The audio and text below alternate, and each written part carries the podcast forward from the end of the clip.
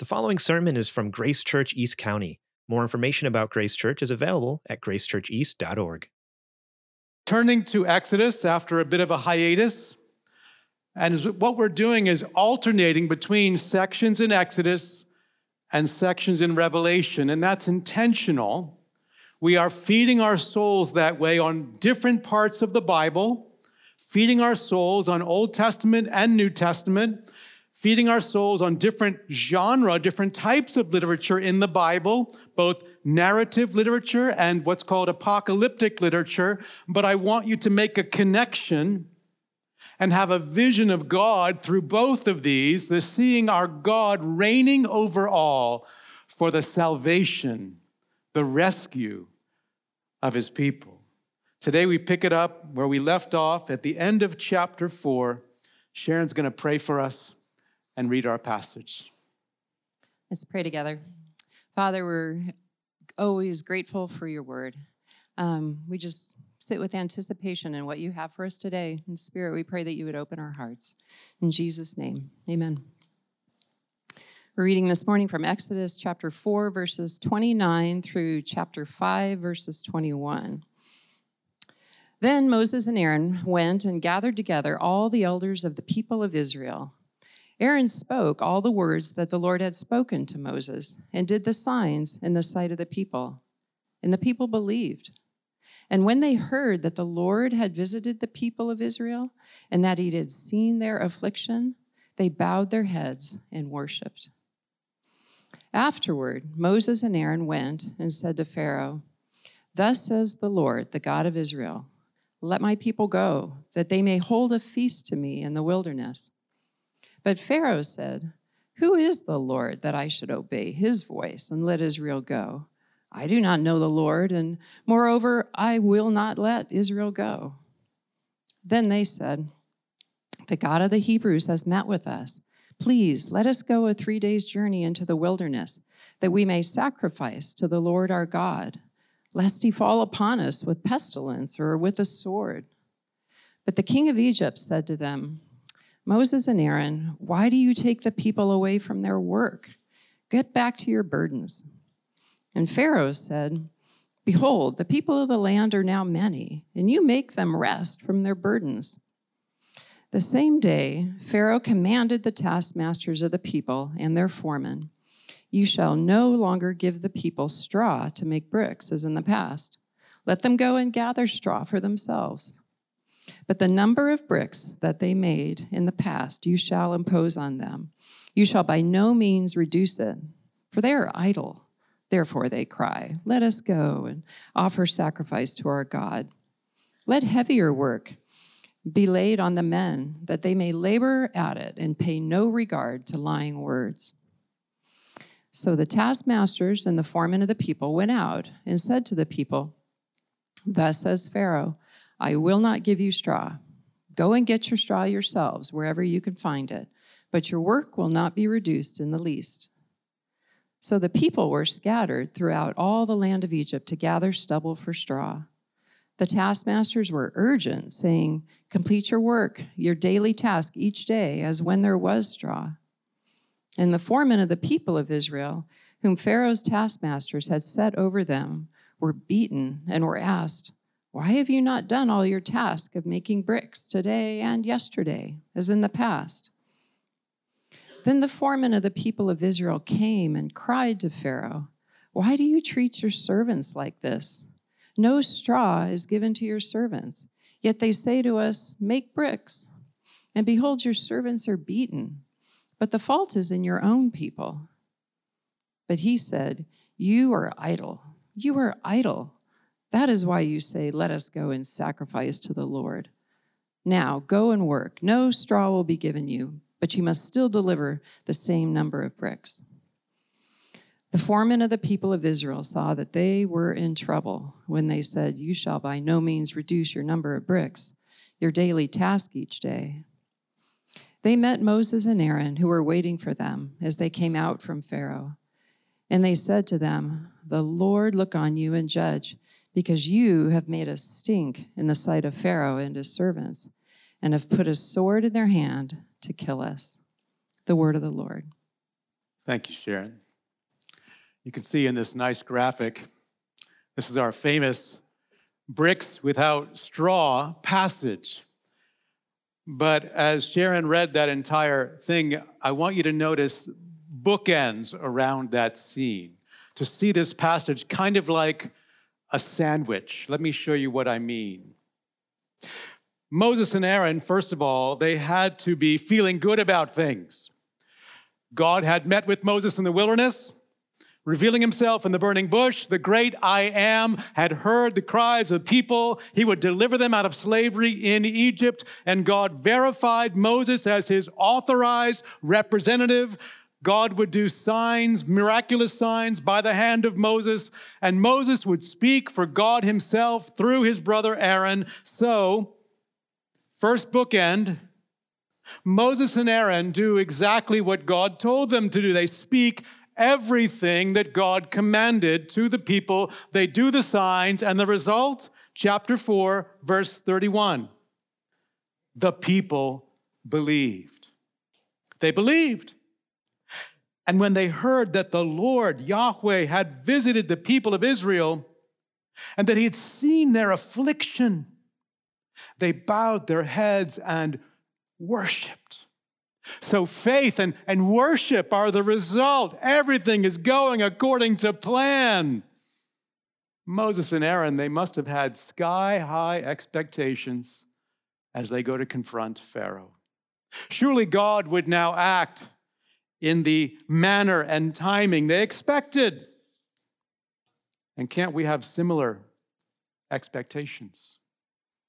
When all is going well for us, surely God will act in the manner and timing we expect Him to do so with our career or our finances. Things are unfolding just as I had envisioned.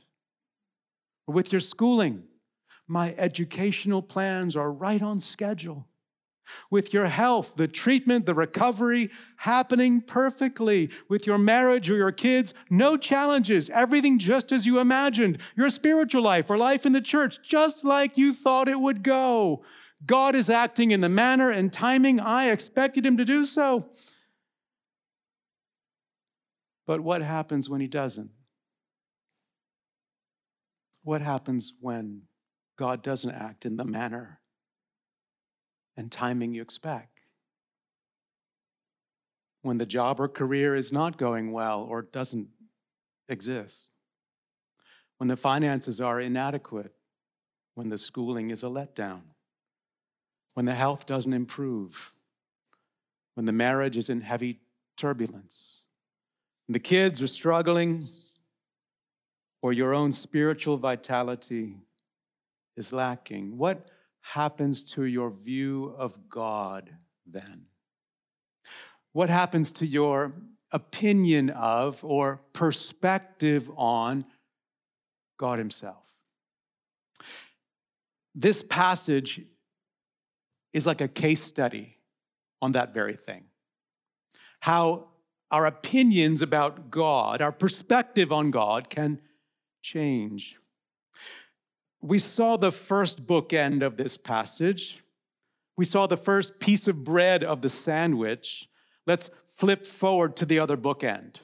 Flip forward to the other piece of bread in the sandwich. Look down to chapter 5, verse 20. Chapter 5, verse 20. They, the Hebrew foremen of the people, the foremen of the people of Israel, they met with Moses and Aaron who were waiting for them as they came out from Pharaoh. And they said to them, The Lord look on you and judge, because you have made us stink in the sight of Pharaoh and his servants, and have put a sword in their hand to, to kill us. These Israelite foremen have just been beaten by their Egyptian taskmasters, and so they call down a curse on Moses and Aaron, the Lord look on you and judge. Do you see the change between these two bookends? Do you see the radical shift of perspective in this sandwich? First, Moses and Aaron are accepted by Israel. They're responded to with faith, and the people worship God. Then at the end, Moses and Aaron are in effect rejected by Israel, cursed by these foremen of Israel, undoubtedly reflecting popular opinion about Moses and Aaron at that point. Now, Moses and Aaron are God's appointed representatives, God's authorized spokespersons. So this is not just about Moses and Aaron. In effect, in effect, it is a change of perspective on God himself from faith and worship to you're killing us. What brought about that change? In a word, oppression, or we could say opposition, difficulty.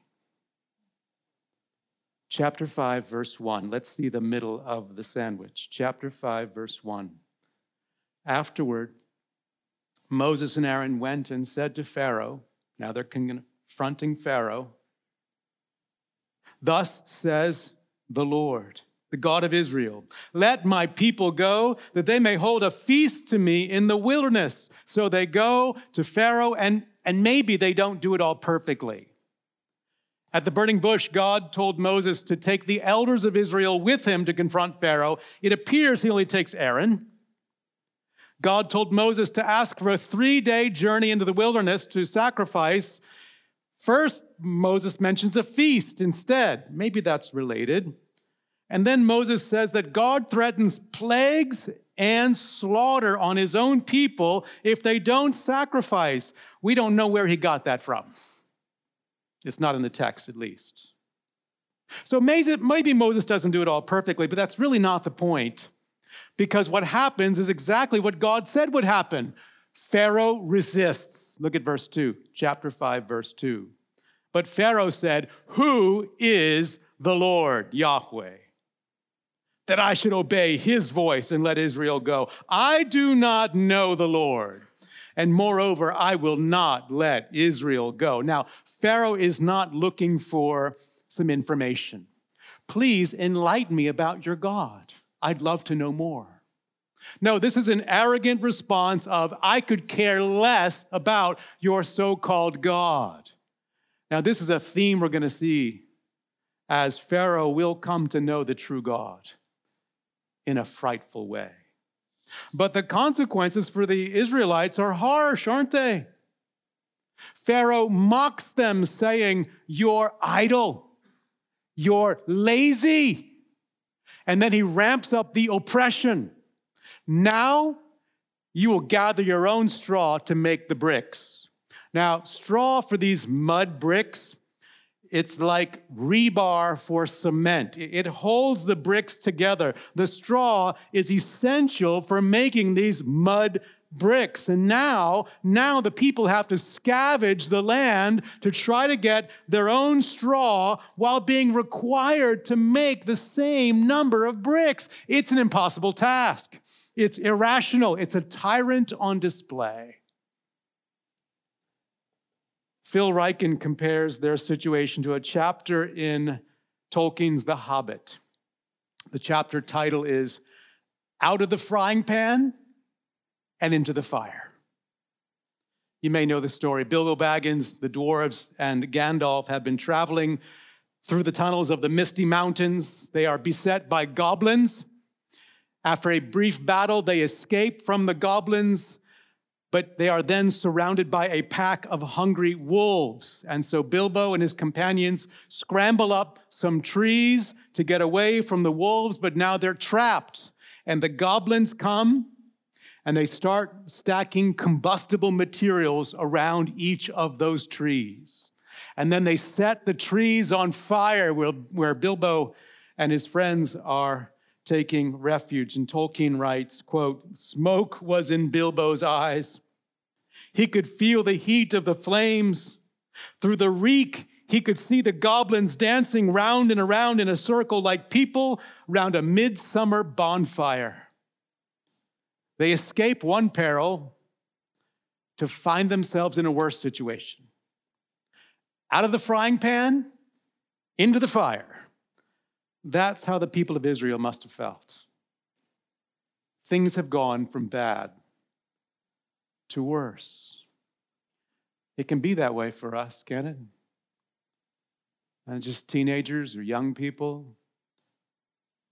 Think about this. Come to Christ, and things may get harder in the here and now. Still, come to Christ, but things may get more challenging. The point here is really not so much about the straw and the bricks. If you gather, if you take in the bookends, it's really about oppression changing opinions, ultimately about God.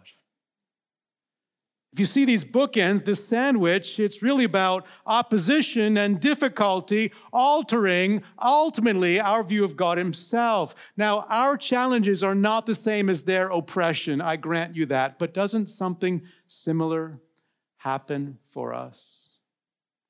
When the job or career is not going well, when the finances are inadequate, the school is a letdown, the health doesn't improve, the marriage is a challenge, the kids are not doing well, those are hard situations. But if we're not careful, oppression, opposition, difficulty will change our view of God. And it's not just external challenges that do that. It's not just challenges from without, challenges from within can change our view as well. Internal struggles like legalism and self condemnation. You start to think of God as being like Pharaoh here, laying on you impossible demands you think that God wants you to make your own bricks without straw somehow. You think He's demanding that you always measure up and is constantly displeased with you. You think of Christianity as some kind of taskmaster religion. Friends, with challenges from without or challenges from within, either way, we put God on what's called the proverbial Procrustean bed. Procrustes was a Greek mythological figure, an innkeeper who forced tall or short guests to exactly fit the bed they were sleeping in. So if you were short, he would stretch you out to exactly fit the bed. If you were too tall, he would amputate a body part you exactly fit the bed. So, a Procrustean bed is this figure of speech when we are altering facts to fit some preconceived notion, lopping off something, stretching something out to fit our idea of what things should be like. And we can do that with God. Challenges from without, challenges from within and we start lopping off aspects of his character. Here's my situation, and so I'm going to lop off something. He, he, he must not be very powerful. He must not be so wise. He must not be good or loving. He must be kind of unwise or less than good or not very caring toward me. So we stretch him out or we shrink him do you see how our, our own opinions can change about God? Our own view can be affected. So, what's the lesson for us? What's God teaching us here? Well, I think Alec Motyer captures it nicely. He says, quote, the principle which this passage enunciates is that there is no such thing as an untested. The principle, he says, this passage enunciates is that there is no such thing as an untested faith. I mean, the people respond with faith, first bookend. Oppression hits, middle. Second bookend opinions are altered. There is no such thing as an untested faith. Read the book of Job. God tests our faith to form and strengthen our faith. So when our faith is tested like that, what should we do? What wisdom do we glean from this passage? If this passage is showing us how opinions can change, if this passage is showing us how there is no such thing as an untested faith, what do we glean here that would help us? Well, two issues. See, as we venture forth this summer in this Passover narrative, it's helpful to realize that it is really set up as a battle between two sovereigns, a battle between two kings or gods, you might say. You see, Pharaoh is a god in the Egyptian worldview. Certainly, he thinks of himself that way, and that's how the Egyptians thought as well. Pharaoh is a god. And we're going to see Yahweh, Israel's God, the true God. So, really, a battle of deities is playing out. A heavyweight match, as it were, but it's not an even match. There's a would be God versus the true God, and the battle lines here in this passage are, are two, two, two questions that emerge. The first is whose word is true? Or whose word will we believe, you might say? Whose word is true? Notice what Pharaoh says in verse 9. He says, Let heavier work be laid on the men that they may labor at it and pay no regard to lying words. Let's make them work harder because they're listening to lying words. Now, that verse is kind of at the center of the narrative, it's like a pivot point for the whole thing. Pharaoh is calling God's promises of deliverance through Moses and Aaron lying words. He's indicting God's character. He's ultimately calling God a liar, isn't he? when our own faith is tested? Do we agree with that? Do we say or think, God's words must be lying words? Are we putting him on that Procrustean bed and lopping off his truthfulness, lopping off his integrity? Isn't that, isn't that right out of Satan's playbook from the garden? that we would distrust God's word and God's character. Pharaoh says God's words are, are lying words. And for the people, for the people, it seems they may have a case of selective hearing about God's words. I have been accused at times as a parent of having selective hearing. why don't you hear what he says to me? Or why don't you hear what she says to me? And I, I I'm focused on something else, but I admit to you, sometimes I may have a little bit of selective hearing. Sometimes you tune things out. This may be a case of some selective hearing. In that first bookend, it says, Aaron spoke all the words, all the words that God said to Moses. So the people heard the good news of deliverance. It just seems like they didn't process all the news, that it's going to be hard at times. God said in Exodus 3 Pharaoh will not let you go unless compelled by a mighty hand. God said in Exodus 4, I will harden Pharaoh's heart. He will not let the people go. So God has already said, This ain't going to be pretty be some speed bumps in the way. It would seem they believed good news of deliverance. They didn't process all the news. It's going to get worse before it gets better. Friends, we need to believe all of God's word. Think about Acts 14 22. Through many tribulations, we must enter the kingdom of God.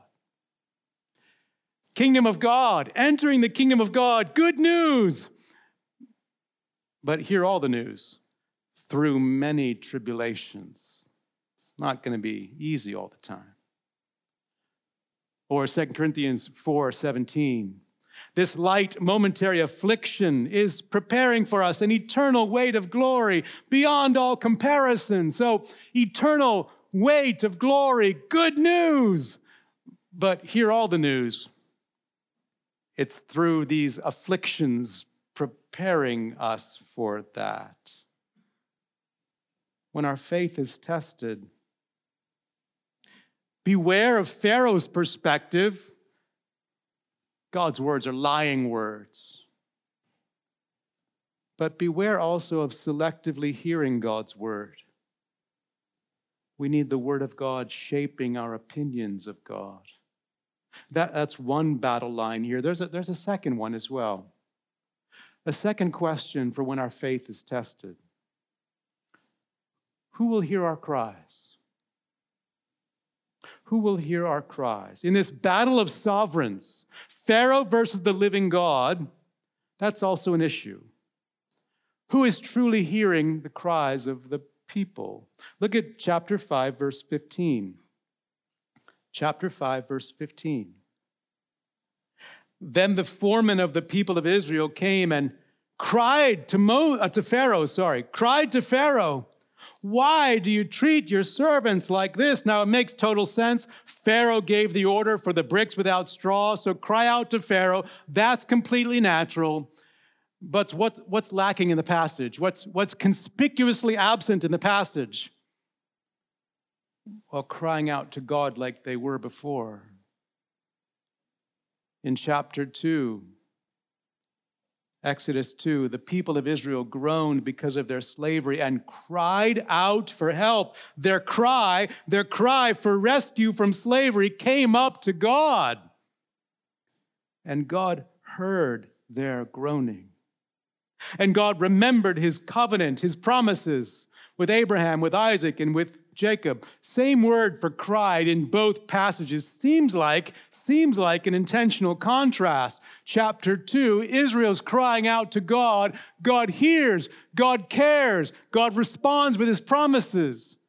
Chapter 5, Israel, through these foremen, Jewish Israelite foremen, cry out to Pharaoh only, who could care less about them. Seems like an intentional contrast in this battle of sovereigns. Say, who's really hearing our cries? Friends, in your challenges within or challenges without, do you cry out to God? I, I admit in my own self sufficiency, I just want to power through my own strength. It's a challenge for me. Do you cry out to God with your trials, your difficulties, your fears, your worries, your anxieties, your grief, what's weighing on your heart right now? I want to recommend a book to you. It's called Dark Clouds, Deep Mercy Discovering the Grace of Lament. Dark Clouds, Deep Mercy Discovering the Grace of Lament by Mark Vroegop. It's about the biblical category of lament, how God wants us to cry out to Him, how He wants you to be real and honest with Him to tell him, This is how I'm hurting right now. This is how I'm in pain right now. To take that to the Lord, to cry out to him, and through your cries, to come to a place of trust. Vroegop writes, quote, lament is a prayer that leads to trust. Lament is a prayer, a cry to God that leads to trust because, friends, He hears your cries. He hears you when the job or career are not going well. He hears you when the finances are inadequate. He hears you when the schooling is a letdown. He hears you when the health is not improving. He hears you when the marriage is in turbulence. He hears you when the kids are struggling. He hears you when your own spiritual vitality is a challenge. For those times and all the others that are hard for you, God says, cry out to me. He cares for you. You know, Exodus 5 was written quite a bit after these events took place. The original inspired author is writing these to a later generation. People have been delivered out of slavery. This was first written down for a later generation, people who had already been delivered, were about to enter the promised land. That later generation is the original intended audience. Moses, the inspired original author, is writing this down first for them. Why? Well, so that when their faith is tested, they would know that God's word is true and he hears their cries.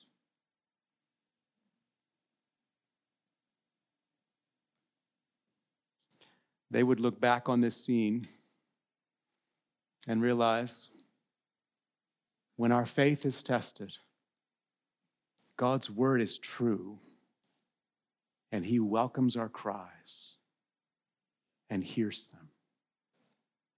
And the same is true for you right now.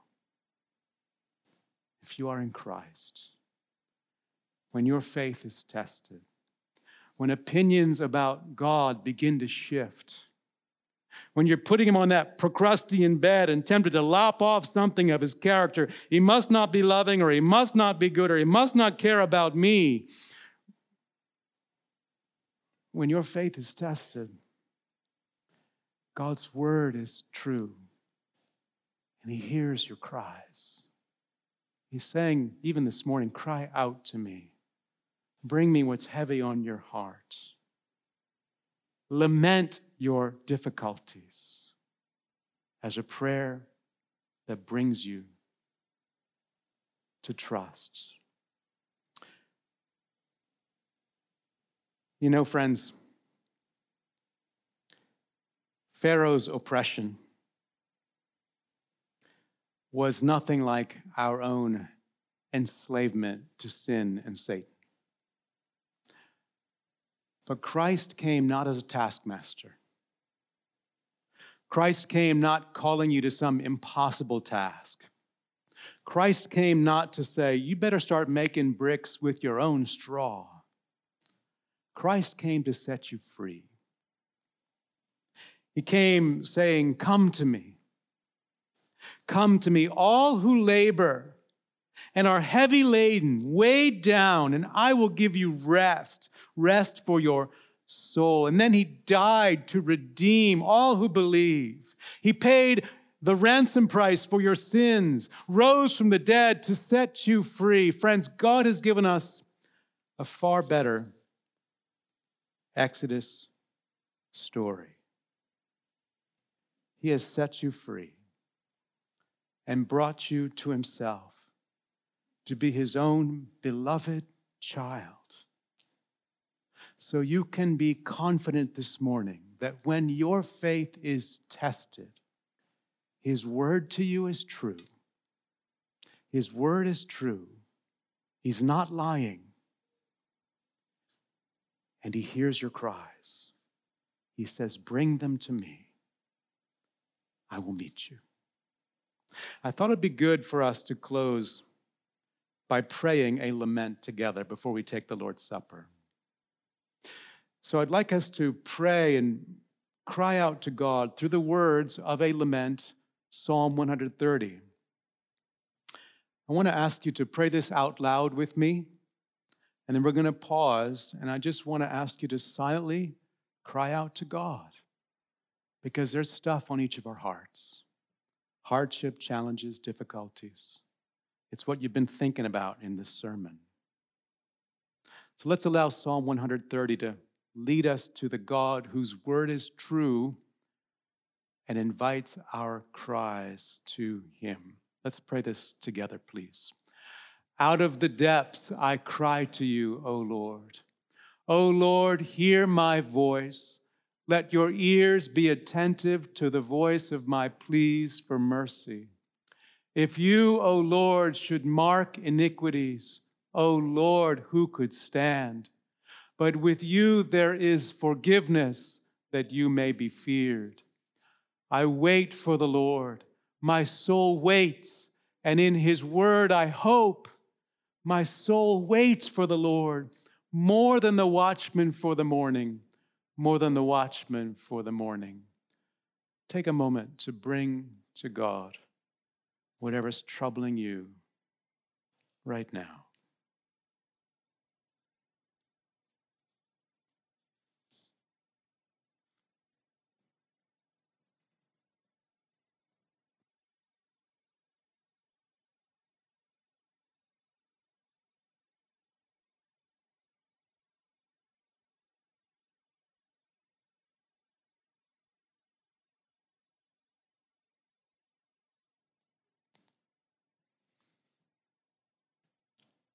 Bring to Him that hardship, that uncertainty, that fear.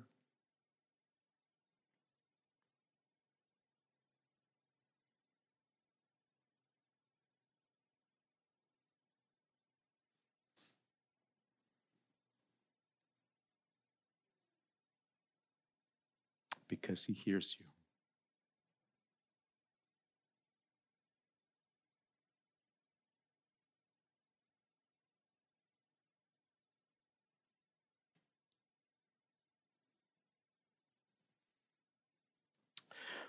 Father, Son, and Holy Spirit, thank you that when our faith is tested,